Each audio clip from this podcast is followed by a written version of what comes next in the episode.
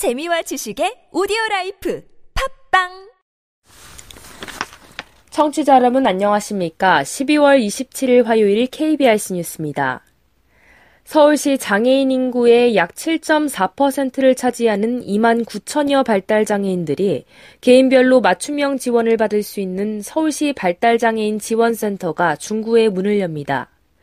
서울시 발달장애인 지원센터는 지난해 11월 시행된 발달장애인 권리보장 및 지원에 관한 법률에 따라 서울시와 보건복지부가 지자체 예산과 국고를 5대5 비율로 각각 2억 3,500만 원씩 총 4억 7천만 원을 투입 설치했습니다. 센터는 발달장애인들이 개인별 상황에 따라 교육, 직업 재활, 문화, 복지 서비스 이용 등 알맞은 지원을 받을 수 있도록 방문 상담을 통해 체계적인 맞춤형 계획을 수립하고 지역 내 장애인 관련 기관과 연결하는 역할을 합니다. 또 발달장애인을 대상으로 한 범죄가 발생했을 경우 현장 조사와 피해자 보호에 나서고 공공 후견인을 지원하는 등 권익 옹호 업무도 수행합니다. 서울시는 이와 관련해 내일 오후 3시 서울시 발달장애인 지원센터에서 개소식을 갖습니다.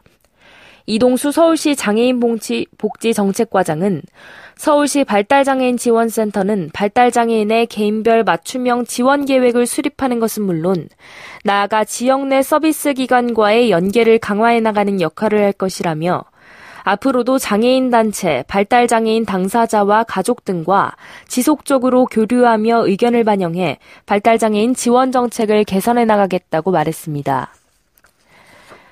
경북도 내 발달장애인들의 권리 등 보호를 위해 경북 안동에 조성된 경북 발달장애인 지원센터가 이달부터 본격적인 서비스에 돌입했습니다.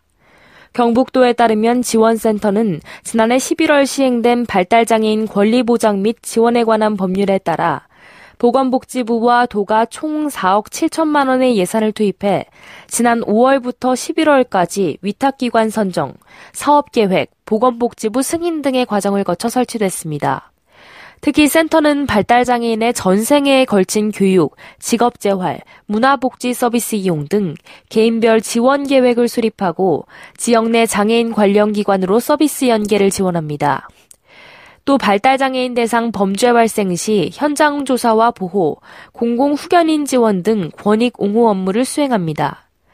경북도 이재일 복지건강국장은 또는 이 센터를 통해 앞으로 발달장애인 당사자와 가족 등과 지속적으로 소통하는 등 지원 정책을 발전시켜 나갈 것이라고 말했습니다. 충남 아산시가 도내 15개 시군을 대상으로 실시된 2016년도 장애인 자립 분야 평가 결과 최우수 기관으로 선정돼 기관 표창을 수상하게 됐다고 밝혔습니다.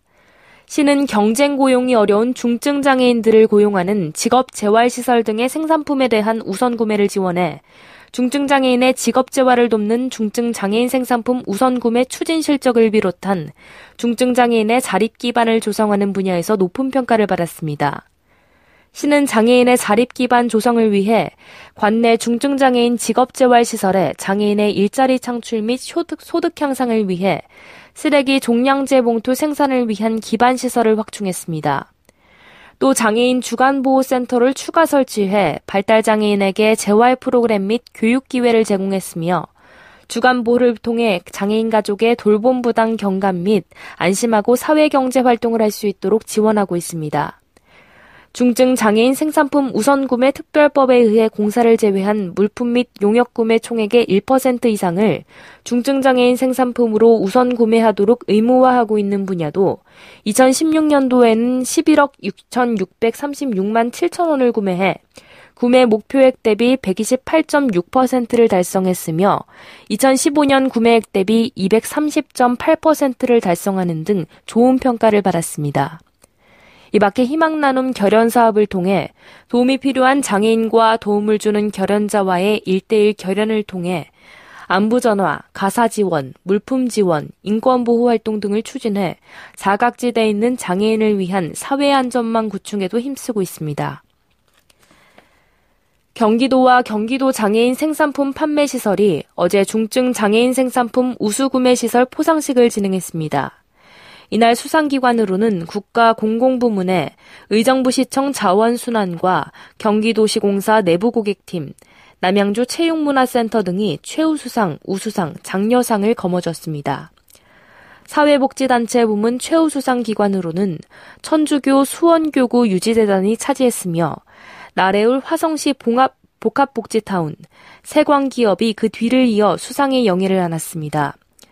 경기도 장애인 생산품 판매시설 유석영 원장은 경기 판매시설을 통해 중증장애인 생산품을 구매하신 모든 분들과 더불어 직업재활시설이 장애인 고용 안정화와 자립 및 재활에 힘써주심에 감사드리며 앞으로 경기 판매 시설이 생산 시설과 구매 기관의 매개, 매개체로서 소비자 중심으로 중증 장애인 생산품의 유통을 다양화하고 장애인 직업 재활 시설과의 협력도 더욱 강화하겠다고 밝혔습니다. 한국장애인개발원과 한국저작권 보호원은 온라인 불법 복제물 재택 모니터링을 담당할 장애인을 채용합니다. 모집 기간은 2017년 1월 2일까지며 1월 중 서류 심사와 면접 심사를 진행하고 최종 합격자를 발표할 예정입니다. 지원 자격은 만 19세 이상 등록 장애인으로 엑셀 및 한글 사용이 가능하고 웹하드, FTP, 포털 등 온라인 서비스에 높은 이해와 관심이 있는 등 온라인 모니터링 업무를 수행할 수 있는 여건을 갖춰야 합니다.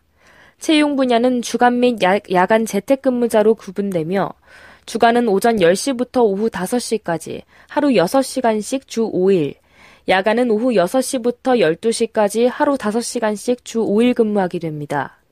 최종 합격자는 1월 중 직무 교육을 받고 2월 1일부터 업무를 개시, 2018년 1월 1일까지 1년간 온라인상 불법 복제물의 유통 방지 활동 및 치매 예방 업무를 담당하게 됩니다.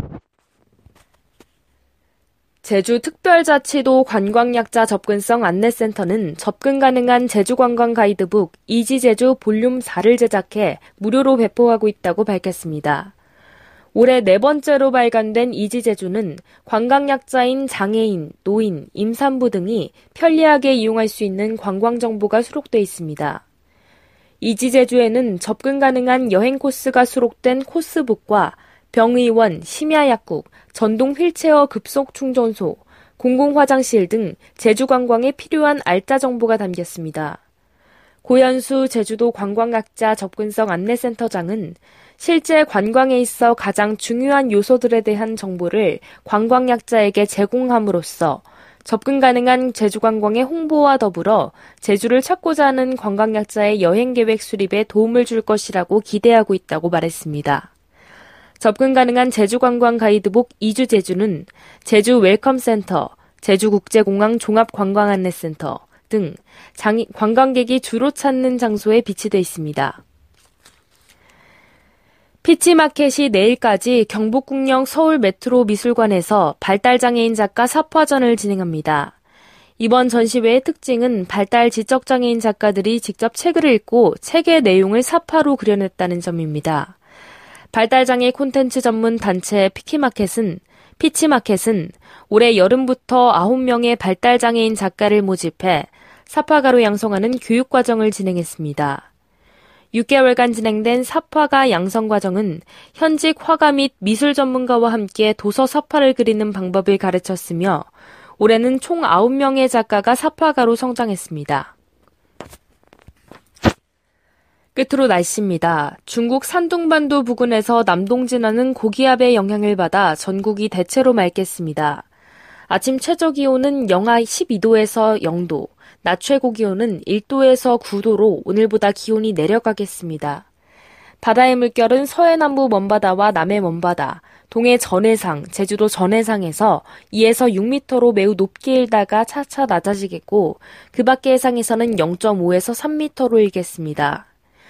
이상으로 12월 27일 화요일 KBS 뉴스를 마칩니다. 지금까지 제작의 권순철, 진행의 주소연이었습니다. 고맙습니다. KBIC